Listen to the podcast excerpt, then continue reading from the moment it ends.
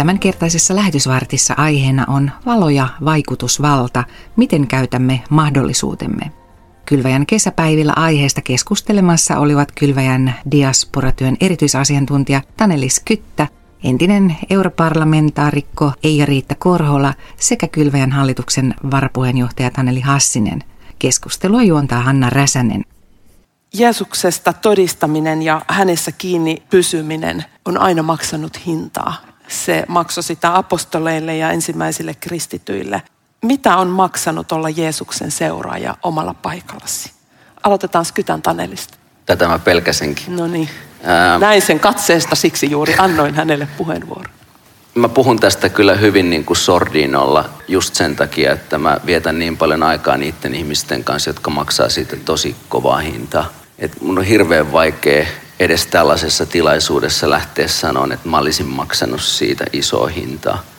Mutta epäilemättä se on niin, että kaikki me maksetaan jotain hintaa. Se suuri hinta varmaan mulle on ollut se henkilökohtaisesti, että tota, mä en voi katsoa olevani jotenkin niin kuin hirveän erinomainen ihminen. Mä luulen, että jos mä en olisi kristitty, niin mä luulisin olevani aika hyvä tyyppi. Et kyllä se, mitä Jumalan sana ja pyhä henki saa aikaan, on se niin kuin päivittäinen realiteettien tunnustaminen, että jään vajaaksi Jumalan kirkkaudesta. Se, että mä oon Jeesuksen seuraaja, niin se aikaan saa sen, että mä määrittelen onnistumisen eri tavalla. Toki sitten on tilanteita, muista vaikka yläasteelta kävellessäni lukion puolelle aikanaan Ikaalisissa joku tilanne, jossa sitten kun sain tai jouduin tunnustamaan kaverilleni, että joo, mä uskon Jeesukseen, niin en sano, että se johti koulukiusaamiseen, mutta on tämmöisiä välähdyksiä siitä, että, että se aikaan saa pilkkaa tai ihmetystä tai kummastusta. Mutta sitten jos mä vertaan tätä omaa hintaani suhteessa siihen, mitä sisaret ja veljet, joita itsekin hyvin tunnen, niin joutuu maksamaan, on se vankilaa tai pahoinpitelyä tai omasta yhteisöstä ulos heittämistä tai täyttä näköalattomuutta inhimillisesti katsottuna, niin mä oon maksanut tosi, tosi pientä hintaa siitä. Entäs Eija Riitta? Joo, mäkin haluaisin aloittaa vähän samanlaisella ajatuskaavalla. Eli mä luin lapsena kauheasti kirjoja ja mä taisin olla yhdeksän tai kymmenen, kun mun käsiin osui Richard Wurmbrantin kirjat. Kristus rautaisirpun takana taisi olla ja kirkkautta kidutuskammiossa ja pian sen jälkeen luin veli Andreaksen kirjan nämä. Ne oli siellä 70-luvun alussa, 60-luvun lopussa tuli ekan kerran Suomeen ja ne vaikutti paljon mun maailmankuvaan ja syntyi sellainen käsitys, että tämä usko voi maksaa joillekin todella paljon. Mä ajattelen näin, että jokaisen kristityn ehkä kannattaa hyväksyä se, että lähtökohtaisesti, että Jumalan kunnia ja ihmiskunnia sulkee pois toisinsa. Sellaisessa mielessä voihan sitä ihmiskunniaa joissakin elämänvaiheissa tulla, mutta ei kukaan voi tavoitella sitä. Silloin sä oot väärällä polulla, jos sä tavoittelet sitä. Niin eläminen ei ole mahdollista. Kyllä se vaan totta on. Mites Hassisen Taneli? Joo, se on kyllä juuri näin, että kyllä tässä ollaan helpolla päästy suomalaisessa yhteiskunnassa. Me ollaan eletty niin kuin kristillisessä ympäristössä. Toki täällä nyt nähdään sellaisia prosesseja, jotka on meille uusia. Siis ihan otetaan Räsäsen päivin kokemus olla siitä asiasta sitten mitä mieltä tahansa, mutta onhan se ihan kohtuuton prosessi ollut hänelle. Mutta muuten mun mielestä meidän pitäisi nähdä sitten taas ne marttyyrit täällä meidän yhteiskunnan keskellä, jotka on maahanmuuttajia islamin uskosta kääntyneet kristinuskoon ja, ja heitä vainotaan. Siis tässä maassa luterilaisen kirkon kastettuja jäseniä vainotaan. Meidän pitäisi tietysti kirkkona ja yhteiskuntana ottaa heidän tilanteensa vakavasti, että, että siinä mielessä vaikka ajatellaan, että, että Suomi olisi jotenkin lintukoto, ei ole ei se sitä ole kaikille. Se, että, että me tässä nyt voidaan vapaasti täällä hotellin lavalla viisastella marttyyriudesta tai muusta, niin se on joillekin todellisuutta täälläkin, puhumattakaan sitten näistä muista paikoista, mutta en voi todella valittaa sitä, että olisi jotenkin kärsinyt. Ja minusta hyvä olisi ylipäänsä niin kuin ymmärtää se, että kuinka herkästi rupean valittamaan niin kuin omista asioista. Eilen juna oli viisi minuuttia myöhässä. Mä ajattelin, no miten se VR tällä tavalla. Sitten mä ajattelin, että no joo, tämäkö se nyt on sitten se sun suurin ongelma tai joku muu tällainen asia. Ja sitten löytää usein itse asiassa tämmöisistä kitinähetkistä. Meillä on siis meissä jokaisessa sitä potentiaalia ja voimaa ja me yhdessä ollaan todellakin Kristuksen todistajat. Tehtävä on kesken ja tarpeita on paljon. Mitä meidän pitäisi oppia tai pois oppia, että me saataisiin tämä meidän potentiaali paremmin käyttöön? Mitä Taneli Hassinen ajattelet tästä? Joo, no siis eh, just nämä meidän rakenteet ja semmoiset niin jäykät oppirakennelmat. Mä oon niin paljon ollut, niin kuin varmaan moni teistä muistakin, niin ollut erilaisten kristittyjen kanssa tekemisissä. Ja on, on puhuttu juuri, juuri siitä, että, että meidän pitäisi toissijaisia asioita jättää vähemmälle ja kohdata ihmisiä niin kuin rakkaudellisesti. Oppirakennelmissa on, se ongelma, että, me ei oikein tiedetä, että miten me saataisiin Jumala toimimaan niiden meidän oppirakennelmiin mukaan. Että, että muutenhan se menisi kauhean kivasti, mutta kun, mutta kun näyttää sitten siltä, että kun sä menet ja tapaat sit muita kristittyjä ja, ja jotenkin tuntuu, että se Jumala jollakin tavalla sielläkin toimii. Tämä on varmaan yksi iso asia, jossa semmoista tietynlaista joustavuutta vieraanvaraisuutta. Me luterilaisina tullaan tietysti tästä omasta tulkinnastamme, mutta kohtaamme toisenlaisia kristittyjä, joille Jumala on puhunut asioista heidän tilanteessaan vähän toisella tavalla. Tätä ainakin itse koitan koko ajan opetella. Mitä Eija-Riitta? No mulla oli sellainen elämänvaihe, että mä harrastin lukea hienoja Jumalan miesten ja naisten elämäntarinoita ja se oli monella lailla opettavaista, mutta siitä tuli sitten sellainen vähän heikkouden tunne, että no entäs minä? Mitä minä voin. Ja sitten mä muistin sen Johanneksen evankeliumin lopussa, kun Pietari kysyy Jeesukselta että Johanneksesta, että entä hän? Ja Jeesus sanoi, että mitä se sinulle kuuluu, seuraa sinä minua. Ja mä täysin, miten vapauttavaa on. Ja tämä koskee nyt jokaista meitä täällä ja, ja radiossa. Eli Jumalalla on meistä jokaisesta kuningasidea, kun hän on meidät suunnitellut ja luonut. Ja me emme saa verrata itseämme kehenkään toiseen. Meidän kannattaisi verrata itseämme vain siihen Jumalan kuningasideaan, joka hänellä sinusta tai minusta on. Joka tarkoittaa siis sitä, että mulla on suunnitelma, johon minä juuri olen paras tekemään sen. Ja mun tulisi kasvaa sitä kohti. Ja tämä antaa rohkeutta ja toivoa ja vapauttaa niin kuin epäolennaiseen keskittymisestä. Ja se on kutsu.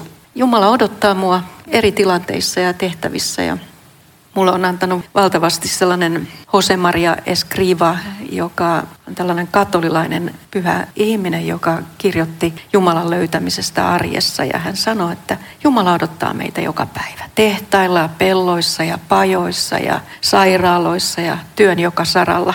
Ja tämä on kirjaimellisesti siis mua innostanut kaikki nämä vuosikymmenet. Vaikka silloin, kun mä oon ollut väsynyt kotiäiti ja mä oon herännyt aamulla, niin mulla on antanut voimaa ajatus, että Jumala odottaa mua tuolla lastenhuoneessa ja keittiössä.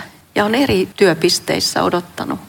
Se ajatus siitä, että hän odottaa, mä saan tehdä rauhallisesti oman pienen työni, nyhertää hänelle, niin se antaa toivoa ja voimaa. Tule mukaan, jotta Jumalan valtakunta leviäisi.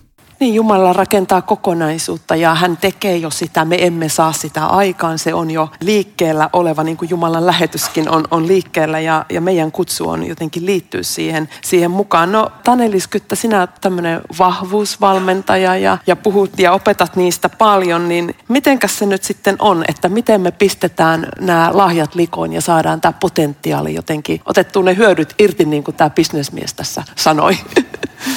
Niin, siis mailaa puristamallahan tämä ei varmasti niin kuin onnistu, että, että meidän pitää löytää se oma ilo, intohimo, motivaatio, tarkoitus ja palo, että sieltä löytyy se kestävyys. Tämä on maraton laji, niin kuin sanotaan tässä viitattiin siihen, että pyhä henki on niin kuin valmiudessa. Hän on, on meissä ja, ja siellä, missä, minne me olemme jo vasta matkalla. Ja hän on valmiudessa tehdä meidän sydämissä sitä muutostyötä ja, ja antaa meidän jotenkin kääntää sitä meidän kiinnostusta pois itsestä siihen, mitä tähän meidän yhteyteen syntyy. Millä tavalla me voisimme olla auttamassa toinen toistamme löytämään niitä lahjoja ja juurikin sitä tapaa, millä Jumala juuri meitä haluaa käyttää alkaisi tapahtua ja tämä meidän uinuva potentiaali alkaisi heräilemään. Ei-tietämisen tila, tämähän on ratkaisukeskeisen terapian ihan keskeisiä asioita. Ja kun on ei-tietämisen tila, niin silloin lähdetään liikkeelle kysymykselle. Että hyvät kysymykset saa ihmisessä aikaa dynamiikkaa ja, ja sille me pystytään palvelemaan. Ja nyt kun otit tämän pyhän hengen tässä esille, että meidän pitäisi oppia kommunikoimaan pyhän hengen kanssa. Mulla itselleni pyhä henki on jotenkin tämmöisen varsin operatiivinen persona Jumalan kolmesta persoonasta pyhä henki helposti jää meillä sitten vähän sille käyttämättömäksi. Ja itse asiassa meillä jää paljon sellaista resursseja, jolla me voitaisiin auttaa toisia ihmisiä, jos me opittaisiin kommunikoimaan pyhän hengen kanssa. Yksi raamatun opettaja nosti hyvin englannin kielessä neljä tuplaveetä. On word, wisdom, whisper ja wonders. Jumalan sana, viisaus ja sitten tämmöinen niin kuin sisäinen ääni, ja sitten merkit ja ihmeet. Se, että pyhä henki ei koskaan ohita Jumalan sanaa raamattua. Mutta sitten se, että kun me opiskelemme raamattua, ja se imeytyy meihin, meille syntyy viisautta, jonka pohjalta myöskin me pystymme kuulemaan se, että kun pyhä henki meitä kehottaa johonkin asioihin. Ja sitten me näemme myöskin niitä ihmeitä. Että meidän täytyy myöskin ymmärtää se, että meillä on yliluonnollinen Jumala. Ja jos me voidaan tällä tavalla palvella toisia ihmisiä, niin musta se on fantastista. No mulle tulee mieleen se ajatus juuri, että hakeudu yhteyteen. Se on valtavan tärkeää, että siinä yhteydessä mä opin tuntemaan Jumalaa ja opin tuntemaan myös itseäni. Mä oon ollut hyvin kiitollinen näistä viimeisistä vuosista juuri siitä, että mä oon saanut niin kuin todellisen seurakuntayhteyden ja sellaisen konkreettisen läheisyyden ihmisten kanssa ja rukousyhteyden. Jumala harvoin lohduttaa meitä yksityisesti niin kuin suoraa putkea pitkin taivaasta, vaikka sitäkin joskus tapahtuu tarvittaessa, mutta hän on antanut tämän meidän välillemme, jotta kukaan meistä ei niin kuin luulisi, että, että se on meidän juttu. Yhteys ja lahjat virtaa meidän välillä. Mulle tulee mieleen hieno lause, tyhjien käsien suloinen ihme. Miten ihmeellistä on lahjoittaa jotakin, mitä itse ei omista. Ja sitä ei oikeastaan voi kokea muuten kuin yhteydessä. Niin, Henry J. Nuen taitaa sanoa, että hengen hedelmät kypsyvät ja kasvavat antamisen ja saamisen vastavuoroisessa prosessissa ja ilman yhteyttä sitä ei voi tapahtua. Eli nimenomaan siellä yhteydessä me opimme myös löytämään itseämme. Oli suuri kansanjoukko ja Jeesuksella kävi heitä sääli. Mietin usein, että uskalletaanko me katsoa tätä maailmaa niin inhorealistisesti kuin se on, että näin paljon tätä kansaa edelleen on. Jos me uskallettaisiin, me laitettaisiin rima meidän tehtävään niin korkealle, niin se ajaa meidät yhteistyö. Se pakottaa meidät myös operatiivisesti toimimaan hyvin erilaisten kristittyjen kanssa, jotta tämä meille annettu tehtävä tulisi maksimaalisesti toteutettua ja me oltaisiin uskollisia Jeesuksen palvelijoita.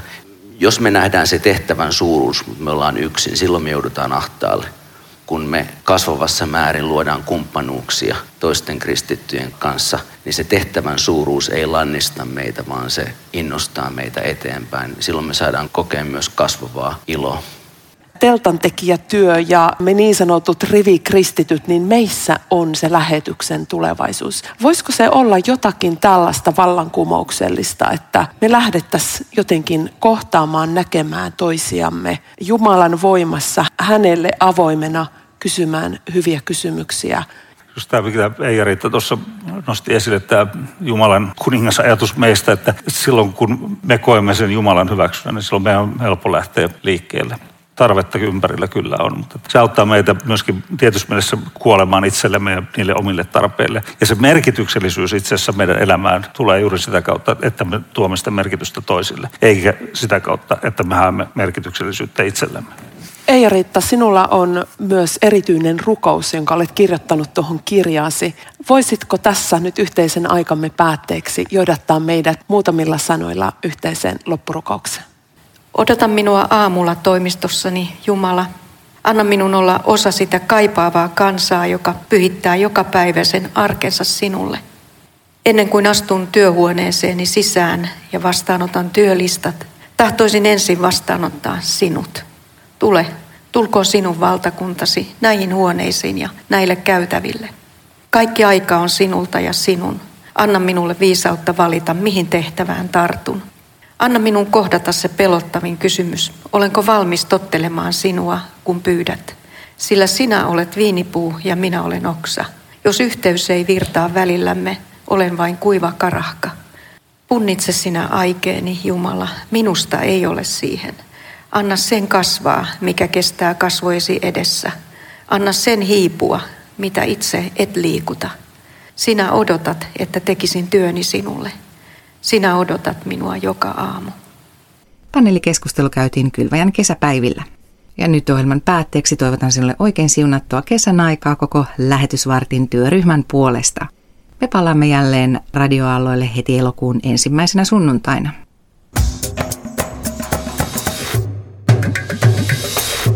Kylvaja.fi